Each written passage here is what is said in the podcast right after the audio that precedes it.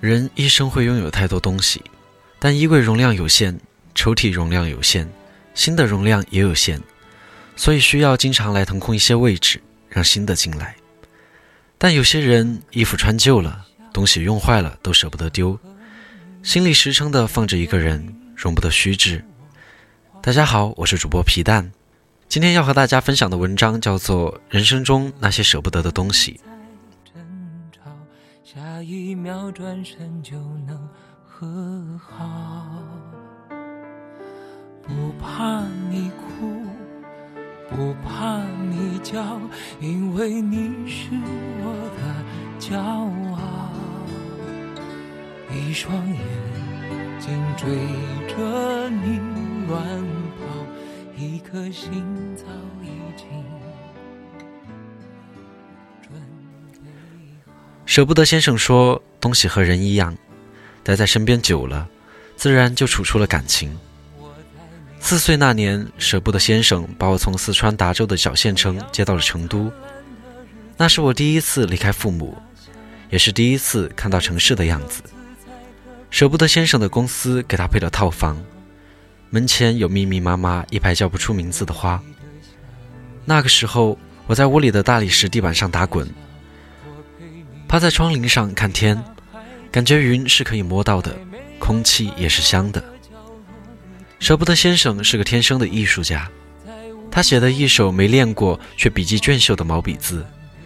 他会用废弃的硬纸片订成一本簿子，写上字给我当生字卡，以至于我在上小学1年级的时候就已经认识了几百个生字。某天看见他书桌玻璃下压了一张老虎图，我以为是他把客厅的日历剪下来了，结果他告诉我是他画的。没学过画画，却懂得用水粉。更夸张的是，老虎身上细致的白色毛发都是一笔笔勾出来的。除此之外，我10岁之前的头发都是他给我理的，每本新书的书皮都是他给我包的，养仓鼠的小窝是他给我搭的，就连自行车、台灯、计算器坏了也是他给我修好的。他拥有一切我无法企及的能力，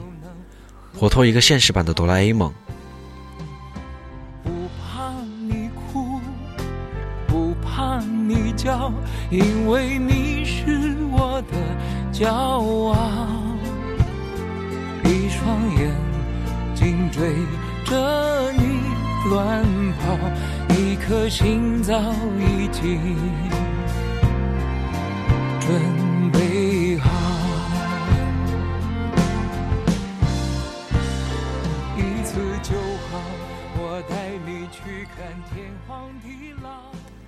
在父母来成都之前，我跟舍不得先生一起生活，所以建立了非常深厚的革命感情。从尿床后，他给我洗床单，每天带我去楼下晨跑，辅导我写作业，用口水给我涂蚊子咬的包，到看电视的时候给我抠背，以及不厌其烦地喂我吃饭。舍不得先生的教育方法绝对是溺爱型，但好在我没有恃宠而骄。说到吃，不得不说一下舍不得先生的倔脾气。他不喜欢下馆子，每当我在他面前说到在外面餐厅吃到的菜时，他总能默默记着，然后想尽各种办法学会那道菜，顿顿都做给我吃。以至于从小到大，我的主食就是各种啤酒鸭、炒虾、水煮鱼等高油量大菜。6年级毕业后，同龄人都有了审美，当自己因为体重被取了各种绰号后，才意识到吃这些大菜的罪恶。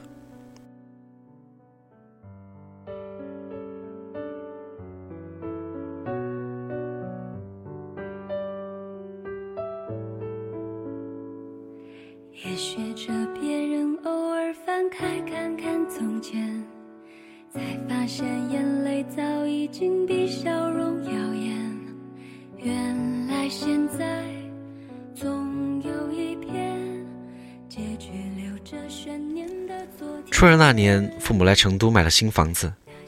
我自然要离开舍不得先生跟他们一起住，但好在离他家也就半小时车程。还记得搬家那天，舍不得先生给我打包行李，他从床底下拉出来一个铁箱子，想让我爸带上。我一打开，里面装满了小时候玩的玩具和不穿的旧衣。我呛他说没用的东西就丢掉吧，他倒是执拗，抢回铁箱说，那我先给你保存着，等你老了看到这些可都是回忆。他舍不得的还有很多，比如那本已经被我画花了的生字卡，他至今都垫在自己枕头底下；比如那把给我理了好多年头发的剃刀，上了初一后我再也没有让他给我理过头发。每次从外面理发店回来，他总是怪我妈，说头发理得不好看。为此我还跟他闹过别扭。爸妈买了车后想带他去外地逛逛，他偏说费油，不如在自己的桃花源里自在。还有他给我做每一道大菜，自己都舍不得动一下筷子，以及这么多年我犯了大大小小的错误，他也舍不得骂我，脾气倔，对吧？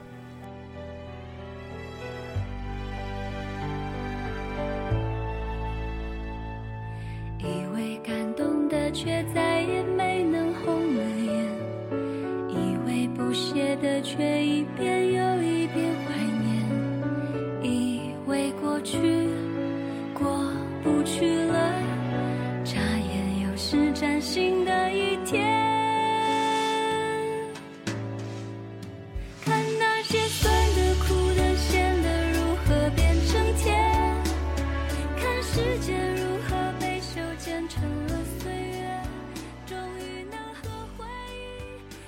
高三那年是我黑暗奋斗期，每天睡5小时疯狂背书，舍不得先生怕我妈照顾不好我，便每天走几公里路来我家做饭，让他就在我家睡，他不肯，开车去接他也不愿意，胸有成竹地说每天早上5点起床锻炼身体，这点路不在话下。一模成绩下来后，危机感化成了彻头彻尾的压力，我坐在凳子上看肚子隆起的几层肉心烦。偏偏这时舍不得先生又端上来一碗自己包的包子，我脑袋一热便拿他出了气，嚷嚷长这么胖都是因为他给我吃的太好了，明明不想吃还偏给我做。没人喜欢胖子，老天才不会给一个胖子任何机会。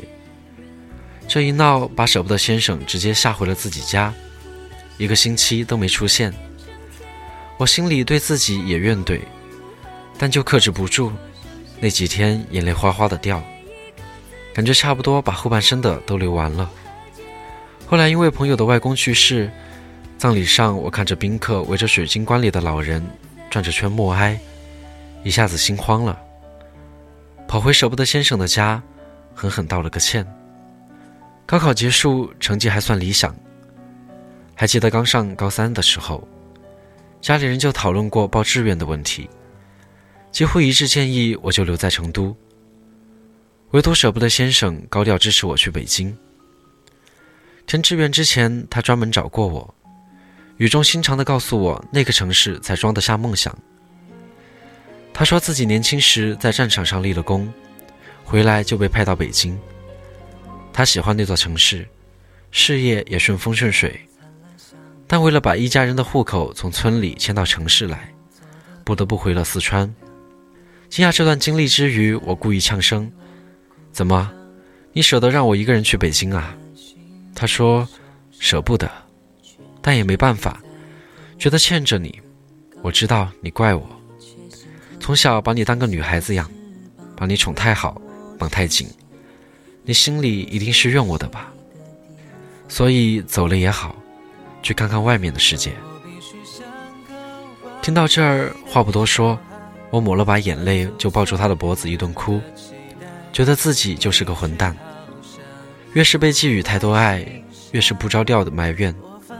最后我还是去了北京，但心里暗自起了誓，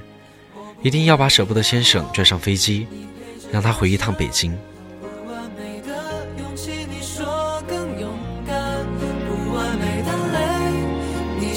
擦干不完美的歌你都会唱，我不完美心事你全放在心上，这不完美的我你总当作宝贝，你给我的爱也许不完美，但却最美。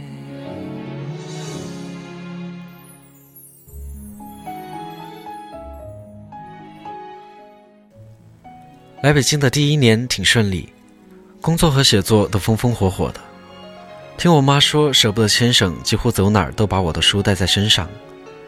尽管她根本看不懂，还总是装模作样的拿着放大镜来回读开头那两行，高度总结出这是讲年轻人的爱情故事。放假回去的时候，特意去她枕头下看看，那本字卡据说被我弟撕烂了，取而代之的是我的书。我说他压在枕头下睡得不舒服，他偏要放着，我只好哭笑不得的又给了他几本，把枕头垫平。看着家里被他补过好几次的皮沙发，用了几十年的玻璃柜，书桌下面那幅褪了色的老虎图，时间好像没走，我还跟那年逆着他的小孩一样。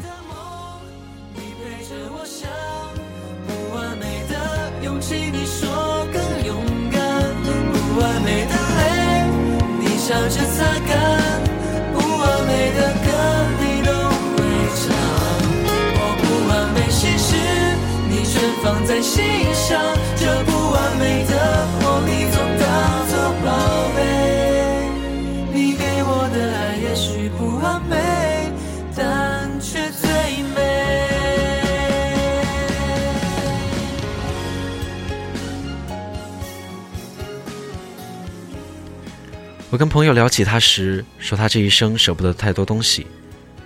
唯一舍得的就是让我离开了他。我跟舍不得先生靠电话联络感情，起初是隔天打一次，后来工作渐渐繁重，他打来的时候我不是在开会就是在忙，到现在变成一周一次，但时间久了，每次的话题都围绕身体好不好，工作忙不忙，吃的好不好。于是我便失去耐心，连那每周唯一一次的通话都觉得麻烦。只是他每每挂电话之前那句“我听听你的声音就好了”，又总是触到我的神经，然后在心里把自己骂上1万遍。好像总是这样，有了自己的世界后，亲情需要被随时提醒。看见故人去世，才感叹家人老了要多多陪伴；看见一篇文字，听见一首歌，才会幡然醒悟自己对家人是不是做得不够好。或许我们真的只有失去了，才会懂得那些一辈子舍不得的人心里的担忧和惆怅。舍不得先生会做一大桌子的大菜，只是味道不那么好了，因为他总是忘记放盐。我坐在他身边的时候，他也总会不自觉地把手伸过来给我抠背，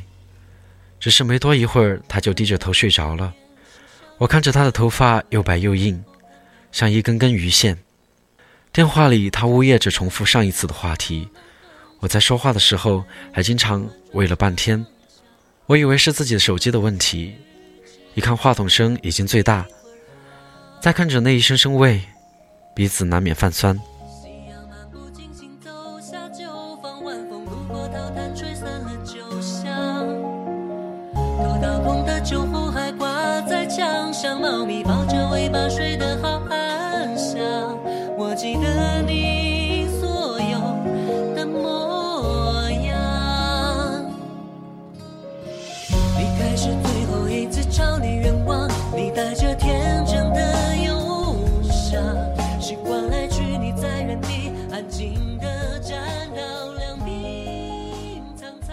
时常想起年少时，舍不得先生碰见熟人常去跟他们握手，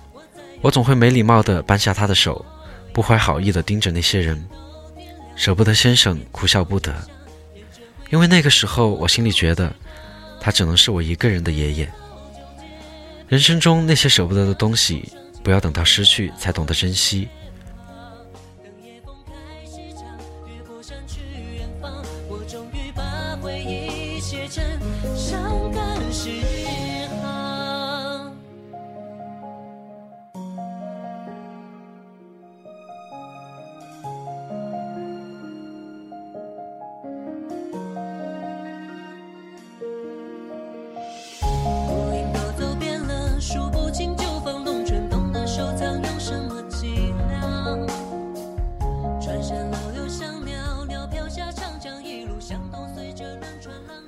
自己舍不得的东西，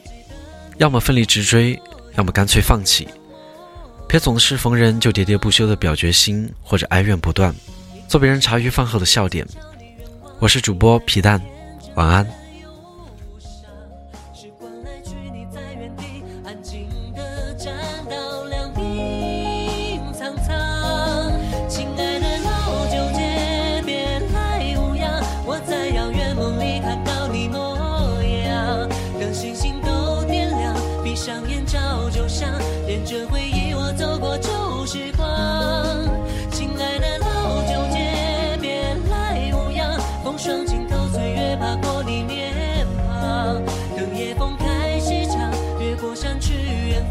我终于把回忆写成伤感诗。